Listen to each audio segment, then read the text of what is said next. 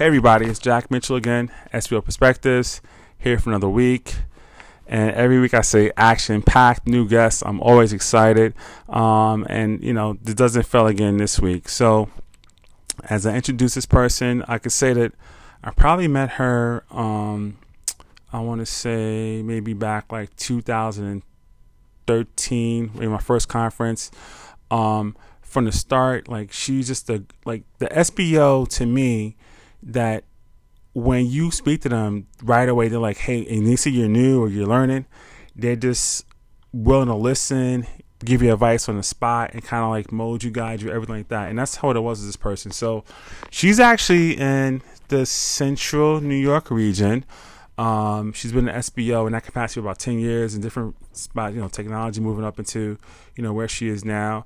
Um, prior to that, she was in auditing, um, and she did audit with uh, Questar, internal audit. So, I, you know, like, I'm really excited.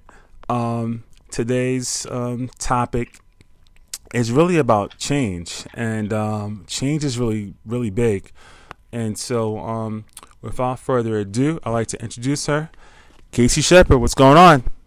Hi, Jack. How are you? I'm good. I'm good. Thanks for coming on. So, Yep. so are you ready? Yeah.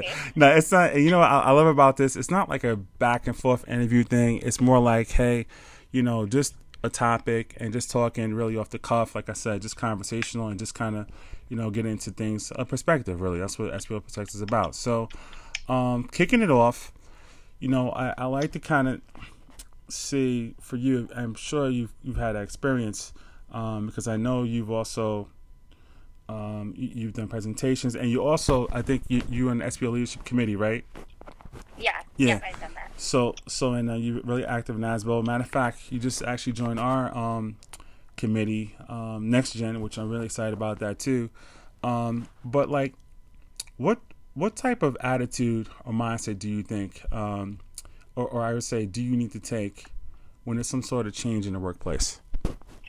I mean, I guess even, I mean, look at last year. There was nothing but change pretty much overnight. So I think it's just your mindset. You have to go in with that positive mindset and be able to say, okay, what do we need to accomplish in the end? How can we make that happen? And just remember that your ideas might not be the best ideas and your first idea may be great with someone else's second idea. So I think it's just openness, communication with who you're working with, um, even you know at home with my kids, it's the same thing. You know, I have a 13 year old daughter and a almost uh, seven year old son, and, wow. and, my daughter gives me a, a, run for my money. So, and sure. even with her, I have to be like.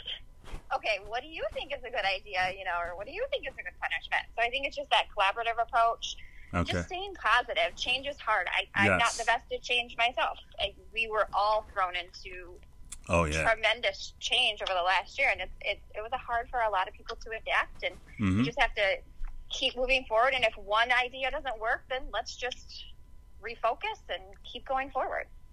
Great, great. Yeah, I think you, you hit it on the head. Like having that positive attitude, knowing to collaborate, that that's key. So, so you know, with that, like, I mean, when change comes about, actually, I have like kind of a two part question here. Um, the first part, like, how how would you motivate others for the change? I think you just include them in the process and just mm-hmm. know, like I said, that your idea might not be the best idea. They have to, you, whoever's working on this change with you, there has to be buy in. They have to know why they're doing it and what is the outcome. Why are we doing this? Things along those lines. If they're a they have a vested interest, I think it, your change is going to happen a lot easier. It's going to be more effective, and people are going to be happier with it. Hmm. Nice. So, would you? So, the second part is, would you have an example that maybe um, uh, of change that, that you've kind of encountered where you've, you've motivated others? Yeah, I think it just kind of a general thing. Okay. So I am also the director of technology in our district. We have a small district under a thousand kids, Mhm. and I was never a classroom teacher, so I kind of got thrown into the technology piece, and I basically went to you know a handful of teachers and Mhm. went to a committee and said, "What do you need? Why do you need it? And how are you going to implement it in your classroom? You give me all these great ideas. You're the teacher. I'm just here to give you the tools to Mhm. support you and the technology you need. And I think it helped with instead of me going in and saying, "Here, here's a smart board. Here's all these Chromebooks. You must use them." they were more vested in that and they were Mhm. more happy about, oh, I need it for this. And it's not going to be the same for everybody. Everyone's going to need something a little bit different, and you have to be able to adapt to that change within the different sections of your district that you're working in. Nice, nice. Wow, I didn't even know you had that hat. That's got to be major responsibility. I'm, I'm wondering, like, what was going on? Are you doing business and you're doing technology at the same time? Like, and like the only good thing I can say about that is that you, you at least should keep a track of your, your, your, your tagging your assets. Like, you know, you don't got to worry about one department not getting it to the business office for sure. That but true. I think I have a hard time saying no. You know, and they're like, "You want to do this?" I'm like, "Sure, why not?" You know what? What's the worst Nice that can happen? wow, because yeah, I mean, like, and then the communications. Gosh, how do you even have time to be in this podcast right now? I'm telling you. Uh, you know, um, I actually not, I got home probably about 15 minutes ago. We had a, vo- a volleyball game, so it's just wow. I'm not the best Yeah. at that whole time management, home family I work balance. Um, Yeah. But that's another thing, you know. That's just roll with the punches. Yep, yep. Nah, I appreciate this again. I mean, folks don't know when I do record this, but you're right. This is like 7:30. Folks don't know on a regular night throughout the week. But thanks again. So, um, just a few more questions. Then I guess, you know, change. You talked about it as far as like the kind of mindset you need to have, you know, and how to mo- motivate others. But now, what do you do when you're up against someone who is resistant to change, or maybe more than one person? I mean, let's be honest. We're all resistant to change. Mm, No one likes change. But I think just getting them to understand that in the end, mhm, change equals growth. So mm, if you want to grow and there's things that we want to accomplish, how do you want to accomplish them? If my idea isn't the best, what you know, what ideas do you have? And it's really getting them. It goes all the way back to that buy-in, making them a part of the process. Because if they feel vested, and if they feel like they're part of the change that's happening, I think that resistance is going to slowly go away as they see, oh, okay, oh, this isn't this isn't so bad. It's not so scary change is scary for everybody. Change is scary for me. I don't like change myself. So I totally understand it. And I think you just have to be patient. You really have to be patient with people, Mm. especially given right now because there has been Yeah. so much change and I we've agree. thrown so much at teachers. We basically told them at the drop of a hat, you are now a virtual teacher. Come on Monday morning, boom, Yep. figure it out. And it was Mhm. hard. And, it, you know, I think it's just giving them the tools, listening to their concerns, and making Mm-hmm. them a part of the process. Nice. Wow, that was extremely profound. That answer, I mean, that you hit it on the head. I'll tell you. Um, well, I guess now maybe um, my biggest question of them all, I guess now would be, how do you handle the stress, right, from from some of these big shifts that you encounter workplace? I mean, changes. It could be all different types. It could be you know a little switch here, or maybe someone new. But like, I mean, they all vary, but they're going to bring some sort of stress to it. So how do you handle that stress for some of these like changes? I think, and again, I'm not very good at this either. I think you have to take care of yourself and Okay. give yourself time. Um, I, when it's nice out, I will not run in the cold outside, but that's one thing that I will do when I get really stressed is I'll run. Oh, you Very run? good, not, not very good, not very far, not very fast. But to me, it's something I can do kind of by myself. You know, my kids aren't with me. It's just something I can go put, you know, headphones in and just Mhm. kind of do a mind dump. So you kind of have to be able to do that, whatever it is that you're doing that with. And, you know, as much as um, I always say, you know, my daughter's almost 13 drives me crazy. Um, Mhm. Just spending time with them. They're both in um, soccer leagues.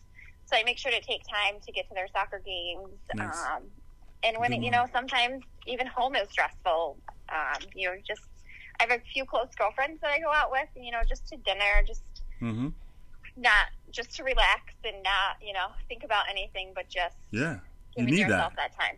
Yeah, the- listen, that's part of balance. Um, I had uh, episode maybe like maybe three or four ago talking about work life balance, and that's key. I mean, it's crucial because if you don't have that balance, you know, you could really burn out one end, and it's this is the kind of position that, and you wearing two hats that you could really do that quickly, and you obviously don't want that for yourself or your family. So, but that's that's good stuff. Um, you know, it's funny you said running. Um, I listen. I did actually did a marathon, a New York City marathon, believe it or not. But um, I can tell you that running was probably one of the best things for me. Like just like you said, to get your mind clear. You put the music in, you get in the zone, and you just feel free. Just like everything you see around you is slow motion. Like I know my neighborhood so well. that's crazy because of how many times I ran. But um, but that's a that's yeah. a good thing. What'd you say? It's only between the May, the month of May, and oh, you don't do the September, cold months. October. Oh no, no, not at all. I got you. I hear you. Listen, I, I, I did one, and I want to go off topic here, but I did one that I went across the Brooklyn Bridge and the Manhattan Bridge. Um, it was a short run with a group, and I got it. To, it was in the middle of the winter, and the wind chill was like zero. My iPhone actually, I record the run. My iPhone went cut off because it was so cold outside, and it was just nuts. But I listen. I love the experience, and it was just running. And you know, sometimes it's good to run with groups. But um, anyway, I guess maybe I'll have an episode for that one day because I know there are yeah. a lot of runners out there. But um, but anyway, you know, definitely I, an amateur. Uh, that's all good. But listen, it's all fine. I mean, it doesn't matter. Like you said, you just get out and do what you want to do it when it's warm, and it's great. So it works. Um, all right. Well, listen, I, I always, when anyone comes on, um, give the opportunity for the guests to just, you know, go out there and, you know, give any type of uh, feedback or whatever you want to give out. I know you at SBO Leadership Academy, you're teaching a lot of younger ones of us coming in. Um, what advice would you give out there, you know, to others who, who may be faced with change? I mean, or the last thing you would give as advice before we end the podcast? I think with our profession, there is constant changes. There's constant changes in funding. There's constant changes mm-hmm. in law, yep. and we all don't know it. And I think, um, I mean, be, even being a new business official, when I first started, I had a handful of business officials that I was close with that I could call and ask like these what I thought was, oh my gosh, this is such a stupid question. You have to be able to do that because find your people in this profession and make you're going to make a close knit friendship with them. And I have ones that I still call sometimes at eight thirty at night if I'm still at work, being like, I cannot reconcile this access cost data or whatever it is. And they're like, all right, send it to me. Let's walk through it. Because sometimes you just, you're the only person in that position in your district. You have to reach out to others and don't be ashamed about it because mm-hmm. we all were there and we all still get there every once in a while and just find your people. And I think don't be afraid to ask questions and mm-hmm. Um, mm-hmm. take some time for yourself and don't beat yourself up when you can't figure something out. Very nice, very nice. Great summary. Well, listen, Casey, I want to appreciate you coming on. Um, and for everyone out there, uh, this is Jack Mitchell, SBO Perspectives. If you have any questions, of course, you could email me, SBO Perspectives at Gmail. Um, and, you know, I, I want to say that, like, I started off the beginning of the year, but, um, you know, I, am seeing shifts. You know, I'm getting so much feedback. It's positive. I've got so much subscriber numbers growing. Um, when we get to the end of our school year, like near June, I'm actually going to be bringing on a, a, co-host. So I'm doing some new things there. You know, I'm probably going to throw in this little background music and here and there, and just have just different segments. And I know that um, uh, toward the end of the year too, I think as well we're going to do something where we may have like a live session on video. So I'm really excited about the podcast. It's going well. So thanks again, Casey, and everyone out there. SBO Perspectives. This is Jack Mitchell signing off. Thank you. I'll see you next week.